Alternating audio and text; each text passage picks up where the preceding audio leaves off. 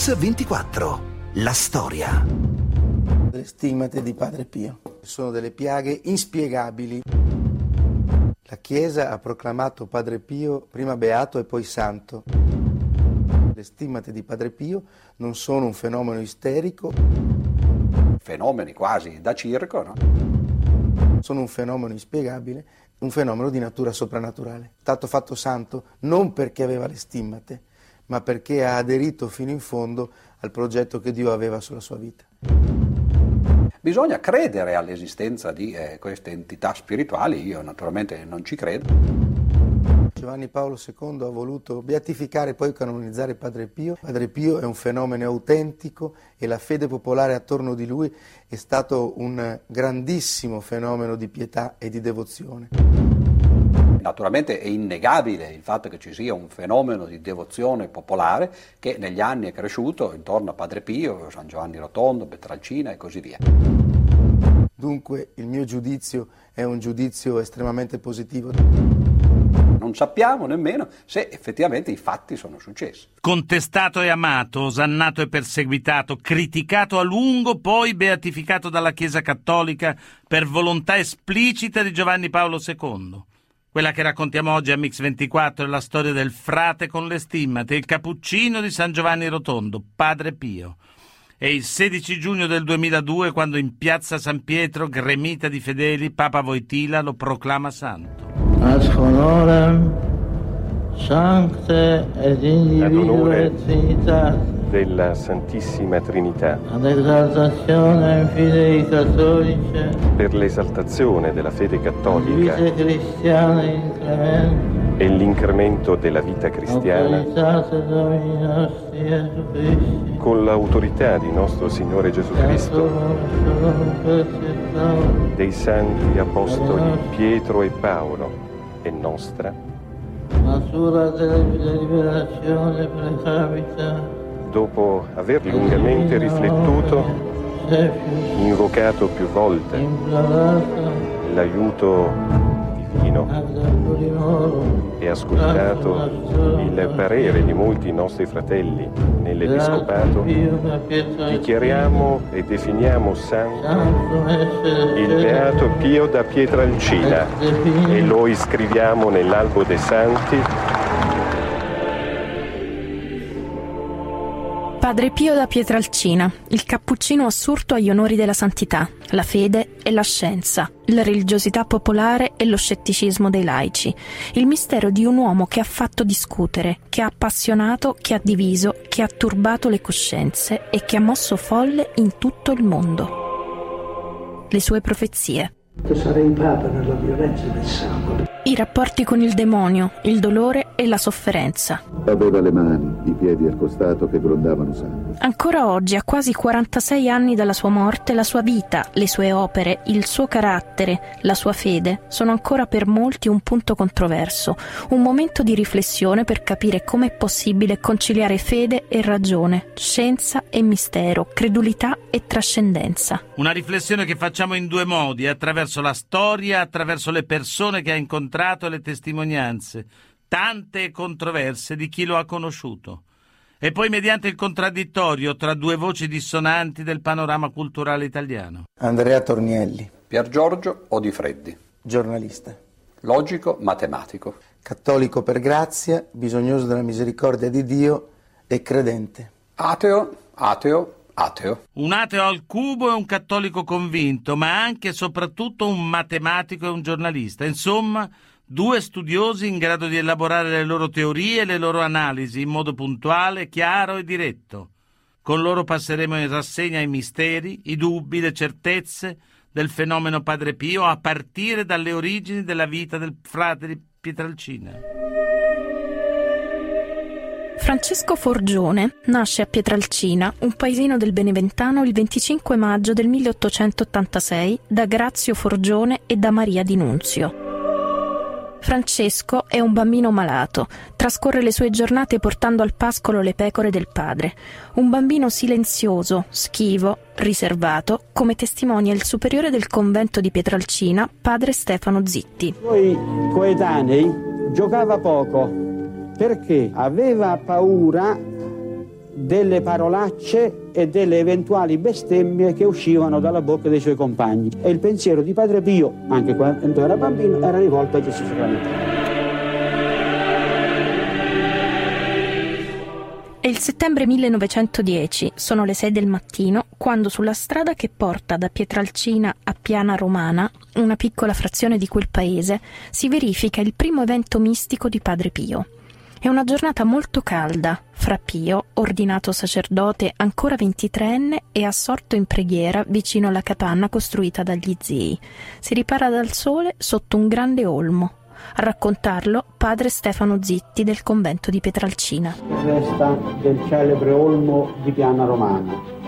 Qui i suoi parenti gli avevano costruito una capanna e, trovandosi in quella capanna all'ombra di quest'olmo nel mese di settembre del 1910, appena un mese dopo la sua ordinazione sacerdotale, si ritrovò sul corpo le stimate di Gesù crocifisso, quelle stimate che noi chiamiamole stimate invisibili.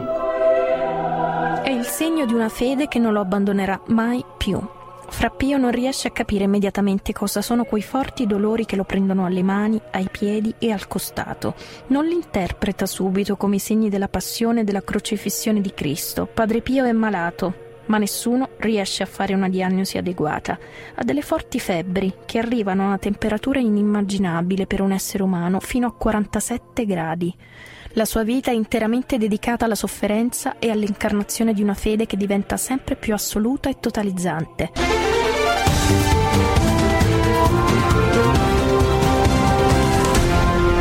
Mix 24. La storia. Bentornati a Mix24, quella che stiamo raccontando oggi è la storia controversa del santo con le stimmate, Padre Pio. Dopo aver trascorso cinque anni a Petralcina dal 1911 al 1916 ed essersi arruolato a Benevento nel 1915, tre anni dopo, nel 18, Francesco viene riformato definitivamente per motivi di salute ed entra nel convento di San Giovanni Rotondo. Riesce ad effettuare il suo disegno, vivere nonostante la malattia e le sofferenze secondo le regole dei frati cappuccini.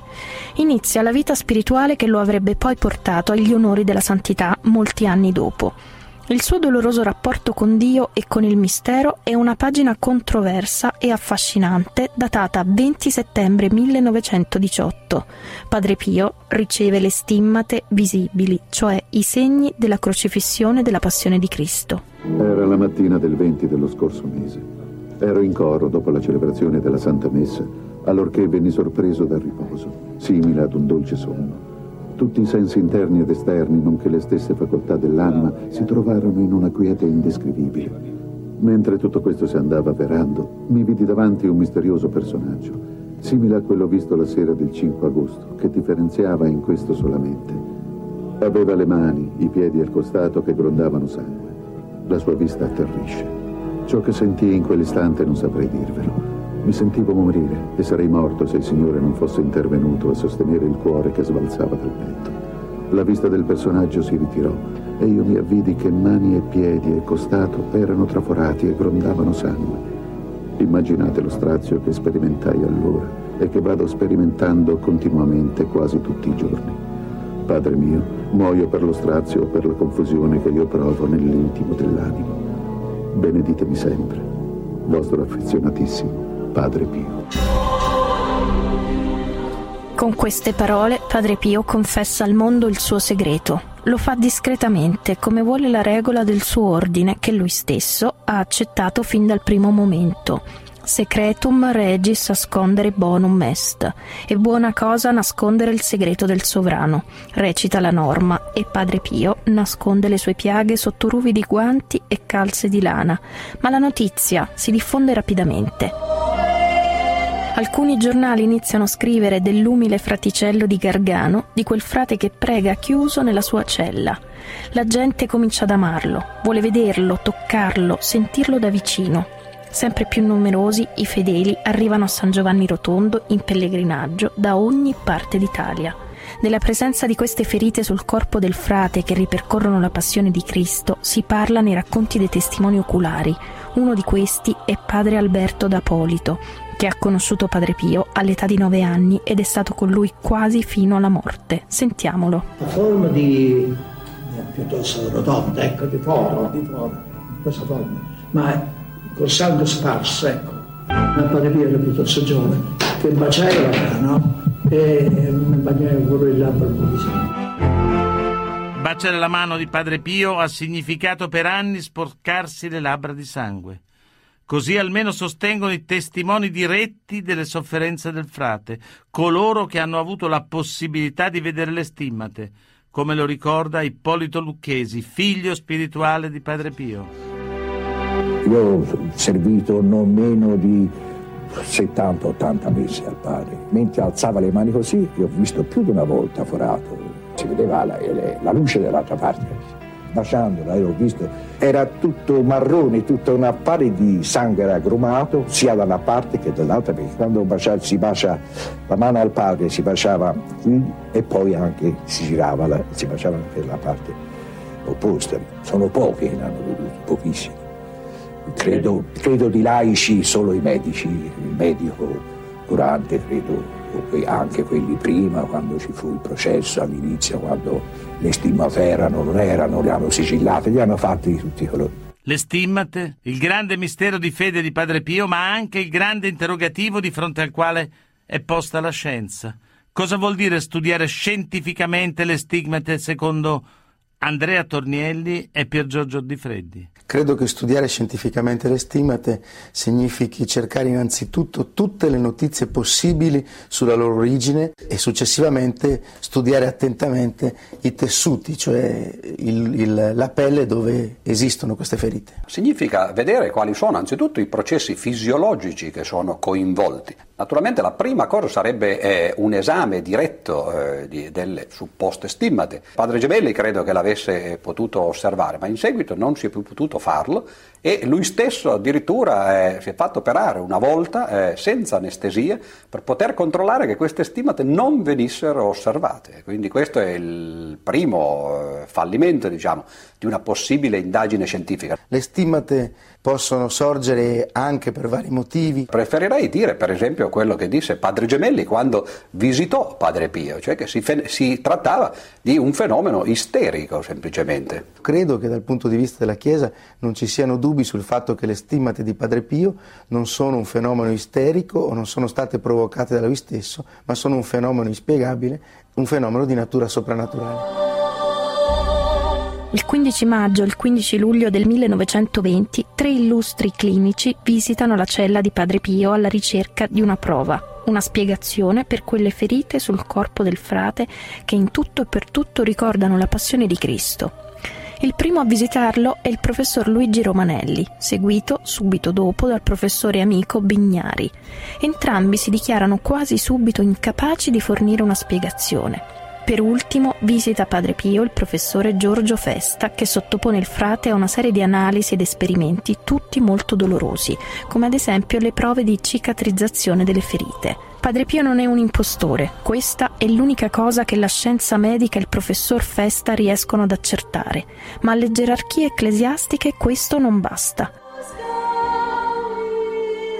A questo punto è un francescano che decide di occuparsi direttamente delle faccende di Padre Pio padre Agostino Gemelli, che si reca a San Giovanni Rotondo per vedere con i suoi occhi le stigmate di Padre Pio. Ma Agostino Gemelli non ha con sé l'autorizzazione del Papa, l'unica che può costringere Padre Pio a mostrare le sue ferite.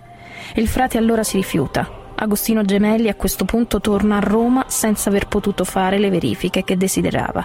Questo fatto lo trasforma in un oppositore, in un nemico di Padre Pio. Lo considera un impostore e preme per la sua sospensione ad divinis, che puntualmente ottiene. Gli unici pronunciamenti eh, ufficiali che sono stati fatti sono quelli del Santo Uffizio degli anni venti e eh, sono eh, pronunciamenti di condanna. La Chiesa ha proclamato Padre Pio prima beato e poi santo, dopo averlo in realtà in passato notevolmente osteggiato. Padre Pio è morto senza che il pronunciamento del Santo Uffizio fosse revocato. Il 31 maggio 1923 la Suprema Congregazione del Santo Uffizio nega la soprannaturalità delle stimmate di Padre Pio. Le considera normale amministrazione. Il decreto viene pubblicato il 5 luglio 1923 sull'Osservatore Romano, organo di stampa del Vaticano. Ma questo non è l'unico decreto del Santo Uffizio contro Padre Pio e non è neanche l'atto più duro della Chiesa ufficiale contro il frate. Ce ne parla padre Riccardo Fabiano, superiore del convento di San Giovanni Rotondo. Su questo altare Padre Pio ha celebrato la Santa Messa nei due anni di segregazione dall'11 giugno 1931 fino al 16 luglio 1933 perché gli fu dato l'ordine di non celebrare fuori alla gente e quindi anche di non confessare. Questo ordine venne da Roma dalle congregazioni romane per ragioni di precauzione e fu una specie di punizione. Una punizione dunque anche se le motivazioni erano di ordine precauzionale.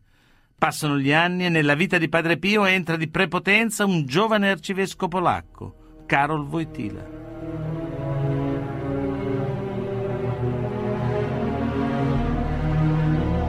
È il novembre del 1962. Karol Wojtyla, allora arcivescovo di Cracovia, decide di mandare una lettera al frate di San Giovanni Rotondo con la richiesta di intercessione per una sua amica malata di cancro.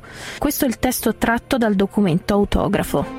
Venerabile padre, ti prego di rivolgere una preghiera per una signora di 40 anni, madre di quattro fanciulle originaria di Cracovia, Polonia. Durante l'ultima guerra fu prigioniera in un campo di concentramento in Germania. Ora versa in gravissime condizioni di salute e anche di vita a causa di un cancro. Perché Dio dimostri a lei e alla sua famiglia la sua misericordia. Prega per l'intercessione della Beata Vergine. Fraternamente in Cristo.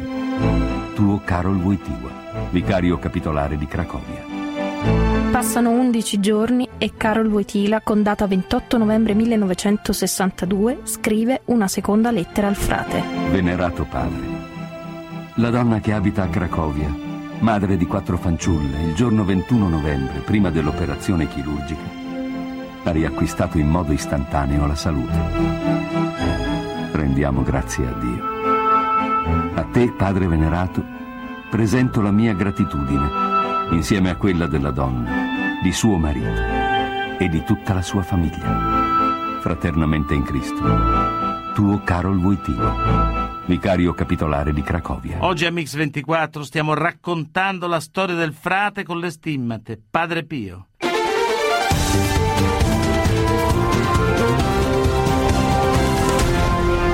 Mix 24, la storia.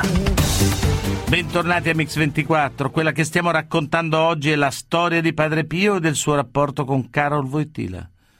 Nel 1962 il vicario di Cracovia scrive al frato cappuccino chiedendo una sua intercessione per una donna malata di cancro e poi ne testimonia la guarigione miracolosa. Queste lettere spiegano quanto il pontefice abbia a cuore la causa di canonizzazione di Padre Pio ma non rappresentano l'unico elemento a sostegno di questa tesi. Indagando sul rapporto tra Carol Wojtyla e Padre Pio e incentrando l'attenzione su un incontro tra i due, abbiamo scoperto un altro indizio molto importante. A quell'incontro c'era un confratello del Cappuccino, padre Alberto da Apolito. Questo è il suo racconto. Un giorno lo scienziato Medi, Medi che è morto, eh, si incontrarono questo eh, giovane seicentota polacco, Wojtyla, che sentiva parlare di Padre Pio. Allora dice, lo vorrei conoscere, lo, lo scienziato Medi, la signora Boschi e hanno avvisato Wojtyla. E sono venuti a Giovanni Andarono alla cella di Padre Pio e bussarono Pio stava dentro la cella numero 5, uscito dalla cella, ha trovato Medi e voi di là, voi di là. Poi ha detto, ma io mi vorrei confessare. Padre mi può confessare. E così è rientrato nella cella. Dopo la confessione esce di nuovo. E Quindi li sono dalla benedizione di salute dal buon viaggio. Quei due sono scesi fuori, hanno detto abbiamo fatto tutto, ormai possiamo. Però hanno visto il volto di uh, voi dire, dice perché sta triste? Allora, allora lo scienziato medio rispose, dice non so se il padre ha pronunciato delle strane parole. Che parole? Le parole che tu sarai papa nella violenza e nel sangue, pregherò per te. Così ha detto. Allora me ha detto sì, così ha detto, l'ho sentito pure io, così ha detto. Sarà papa nel sangue. Un monito o una profezia fatta da Padre Pio al giovane Carol Voitila? Certamente un fatto straordinario che ha colpito e molto il futuro Papa Giovanni Paolo II. Un fatto straordinario dunque che va unito alle tante testimonianze di miracoli avvenuti per intercessione del frate di Pietrelcina, come dicono i diretti interessati, Luigina Suppo e Attilio Mazzoni. Sette mesi che avevo male, nessuno capiva. Dolori fortissimi alle vertebre, alle costole, alla schiena. E poi ho avuto la paralisi il primo di marzo dell'82, la paralisi eh, metà, da vita in giù, le gambe erano morte. Mi hanno ricoverata a Torino alle Molinette e, e dopo 20 giorni ho scoperto sto male. Mi hanno operato il, primo, il 20 di aprile, poi mi hanno dimessa perché non c'è più niente da fare. E quando ero lassù mi hanno detto la verità. Ho passato il cappellano, ho visto così distrutta e chiediamo un miracolo a Padre Pio. Io volevo chiedere ai miei santi torinesi perché io pensavo no, non mi fa un miracolo così grande, non è possibile, come ridarmi la vita. Ho cominciato a avere, facevo la fisioterapia, no? La fisioterapia. Ho cominciato a vedere che le gambe si muovevano da sole e invece non se lo spiegano. Anche quando sono uscita, che cominciavo già a camminare, prima con le cruci e poi con i bastoni, portavo il busto di ferro, quel grande busto di ferro, una lega tra acciaio e gelo, no? Loro volevano così per pure che spezzasse la schiena. E poi una volta sai che ero lì su, quel, su, quella statua lì dietro il convento, che ho detto Padre Pio, tu capisci, non capisci niente perché tu sei fatto di bronzo, non sai quando è duro camminare con questo busto di ferro. E di lì si vede che direi veramente che da quella volta ho tolto il busto dopo un po' di tempo. Non mi spiego nemmeno io perché sono qua, sono viva e tutto, tutto, tutto procede così. Perché io dovevo morire, capite? Io dovevo veramente morire.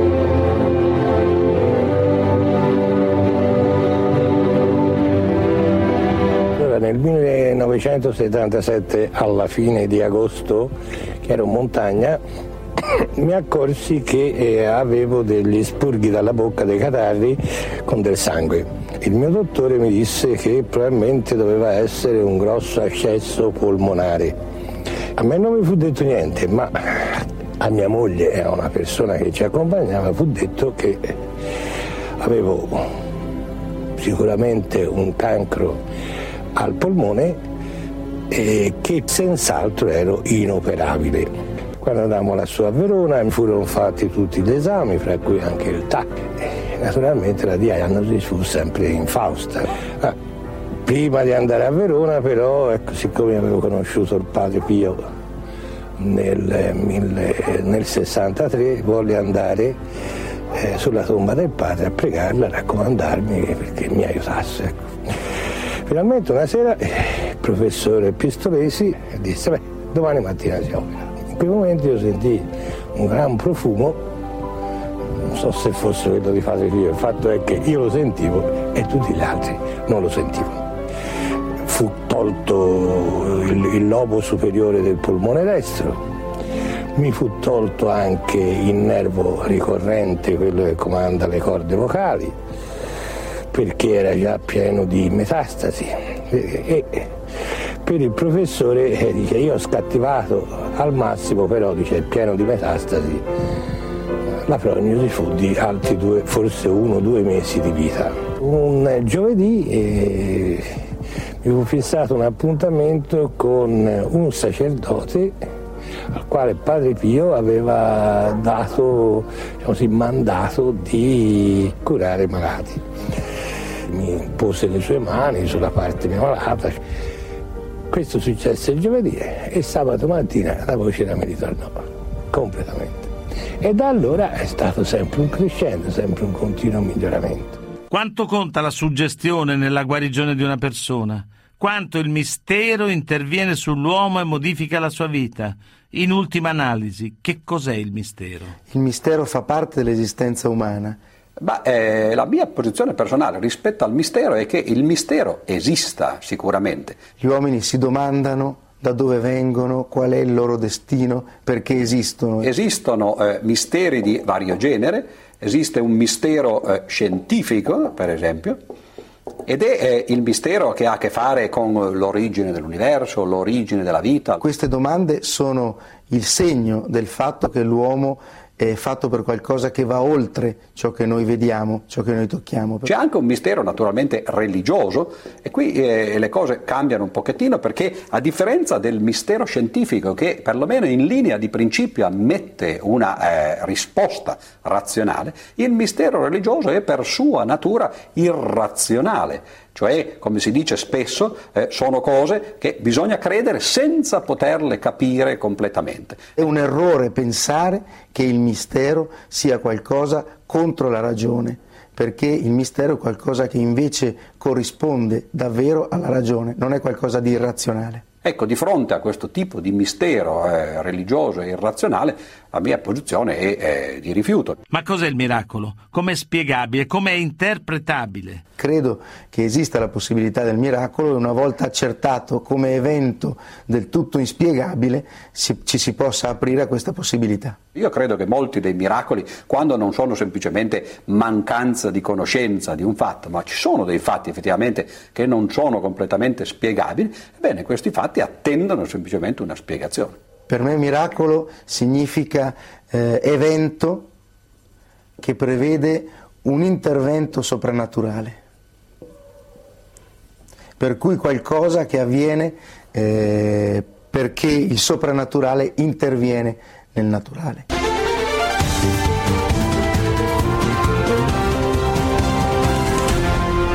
Mix 24, la storia. Bentornati a Mix 24.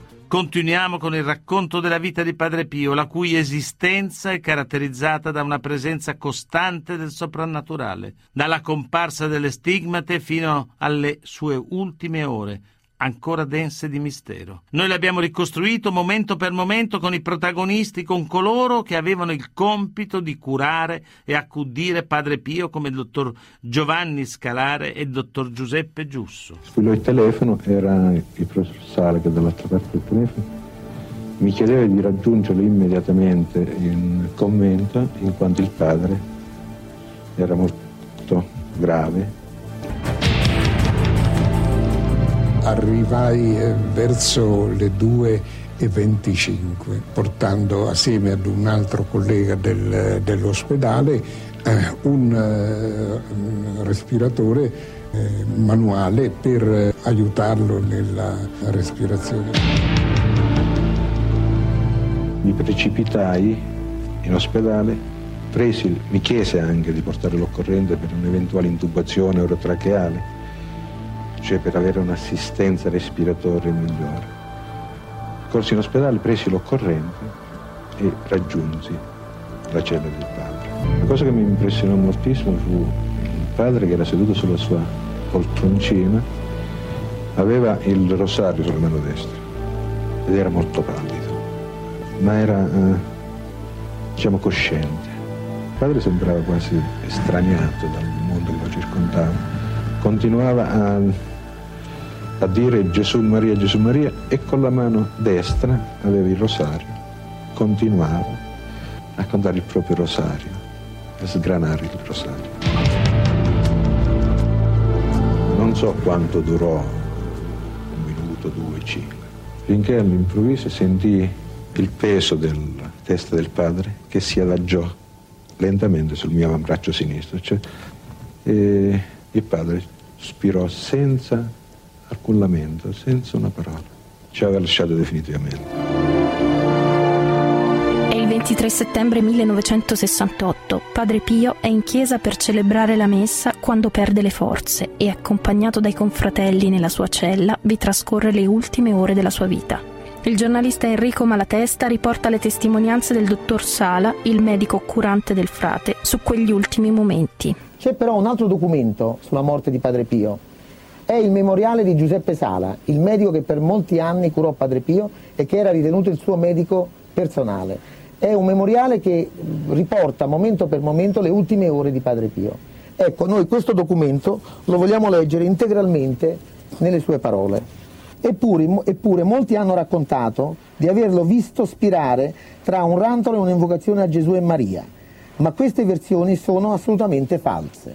Ecco, questa affermazione di Giuseppe Sala smentisce molte persone che hanno asserito di essere in quella cella quella notte. Dunque solo Giuseppe Sala e padre Pellegrino hanno visto morire padre Pio da Pietrelcina. E con la morte si consuma l'ultimo mistero, la scomparsa delle stigmate testimoniata da un filmato dell'ultima messa celebrata a San Giovanni Rotondo e da alcune foto scattate immediatamente dopo la sua morte dai confratelli di San Giovanni. E questo è il fatto sconcertante, secondo alcuni un vero e proprio miracolo, perché le stigmate che per oltre 50 anni hanno segnato il corpo di Padre Pio sono scomparse al momento della morte. Ma come si deve interpretare questo ulteriore fatto straordinario che da più parti è stato definito l'ultimo miracolo? Sentiamo cosa ne pensano Andrea Tornielli e Pier Giorgio Di Freddi. Non so se possa essere definito un miracolo, certamente è un mistero. Le stimate non c'erano quando Padre Pio è morto e eh, questa mi sembra la prova che non c'erano nemmeno prima. Padre Pio ha avuto le stimmate praticamente per tutta la vita e le ha avute anche nei giorni precedenti alla morte ma in quelle ultime ore queste ferite si sono rimarginate. Io non, non arrivo a definirlo un miracolo, certamente è un mistero che rimane piuttosto inspiegabile. Le posizioni di Odifredi e Tornielli sono chiare nella loro netta contrapposizione. Ciascuno può trarre le conclusioni e farsi così un'opinione circostanziata, documentata sulla vita di Padre Pio. È stato questo l'obiettivo della nostra storia, mettere a disposizione il maggior numero possibile di dati e opinioni per arrivare a una conclusione. È innegabile il fatto che ci sia un fenomeno di devozione popolare che negli anni è cresciuto intorno a Padre Pio, San Giovanni Rotondo, Petralcina e così via. Come sempre accade intorno a certe figure di santi o quando c'è in mezzo la fede, la pietà popolare, la devozione popolare, ci possono essere delle esagerazioni, ci possono essere degli, dei fatti che stridono, molta gente può anche essere talvolta suggestionata. La Chiesa naturalmente ha cavalcato l'onda con eh, questa prima beatificazione e poi santificazione. È un fenomeno di accettazione del, del rito popolare. Padre Pio è un fenomeno autentico e la fede popolare attorno di lui è stato un grandissimo fenomeno di pietà e di devozione. Credo che ci siano due tipi di fedi religiose, c'è una fede alta, diciamo così, si potrebbe chiamare eh, esoterica, soltanto per gli addetti ai lavori, e c'è una fede bassa in qualche modo, cioè esoterica. Ebbene, la fede è alta o esoterica è quella, per esempio, eh, che crede in un principio ispiratore dell'universo, quella che si ispira al Logos, una citazione del quale inizia il Vangelo di Giovanni. Questa è una fede per gli intellettuali, per così dire. Poi c'è una fede bassa, esoter- esoterica, che naturalmente invece si nutre di eh, credenze popolari, di superstizioni, di madonne che piangono, di sangui, sangui tipo San Gennaro Gennaro che si liquefanno eh, e in particolare anche no, di tutto il fenomeno mediatico un po' circense che circondava Padre Pio.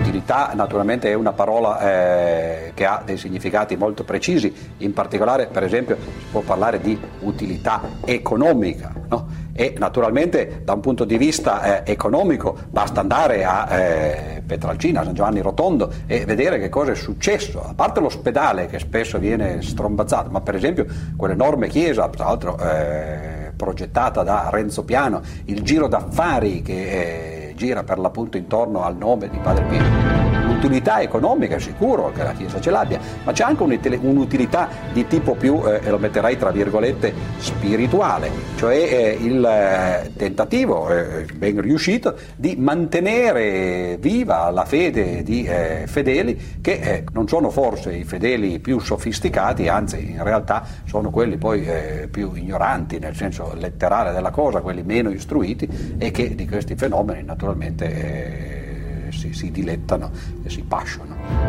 Volendo in qualche modo riassumere l'intero discorso su Padre Pio, sotto forma di equazione addirittura come se fosse una, forma, una formula matematica, forse potremmo dire semplicemente che Padre Pio è uno eh, dei simboli della credulità o della creduloneria eh, in realtà religiosa che la Chiesa alimenta eh, proprio a fini eh, da un punto di vista eh, biecamente economici, perché c'è un enorme giro d'affari, e dall'altro punto di vista semplicemente appunto per preservare una parte del suo pubblico, una parte dei fedeli, la parte però per l'appunto meno istruita e più suggestionabile. È chiaro che si potrebbe dire che molte cose che noi oggi non ci spieghiamo o che consideriamo come miracoli non siano in realtà tali perché un domani la scienza potrà pensare di spiegarli ma ci sono dei casi di guarigione miracolosa, ci sono dei casi accertati dal punto di vista medico di fronte ai quali veramente è difficile immaginare che fra cento o mille anni ci possa essere una spiegazione. Io credo che Padre Pio sia stato un grande santo, ma il titolo sarebbe che è stato un mistero prima di tutto per se stesso. Ascolorem, sante ed individue trinitate della Santissima Trinità. Per l'esaltazione della fede cattolica. E l'incremento della vita cristiana. Con l'autorità di nostro Signore Gesù Cristo. Dei santi apostoli Pietro e Paolo. Dopo aver lungamente riflettuto, invocato più volte l'aiuto divino e ascoltato il parere di molti nostri fratelli nell'Episcopato, dichiariamo e definiamo santo il Beato Pio da Pietralcina e lo iscriviamo nell'albo dei santi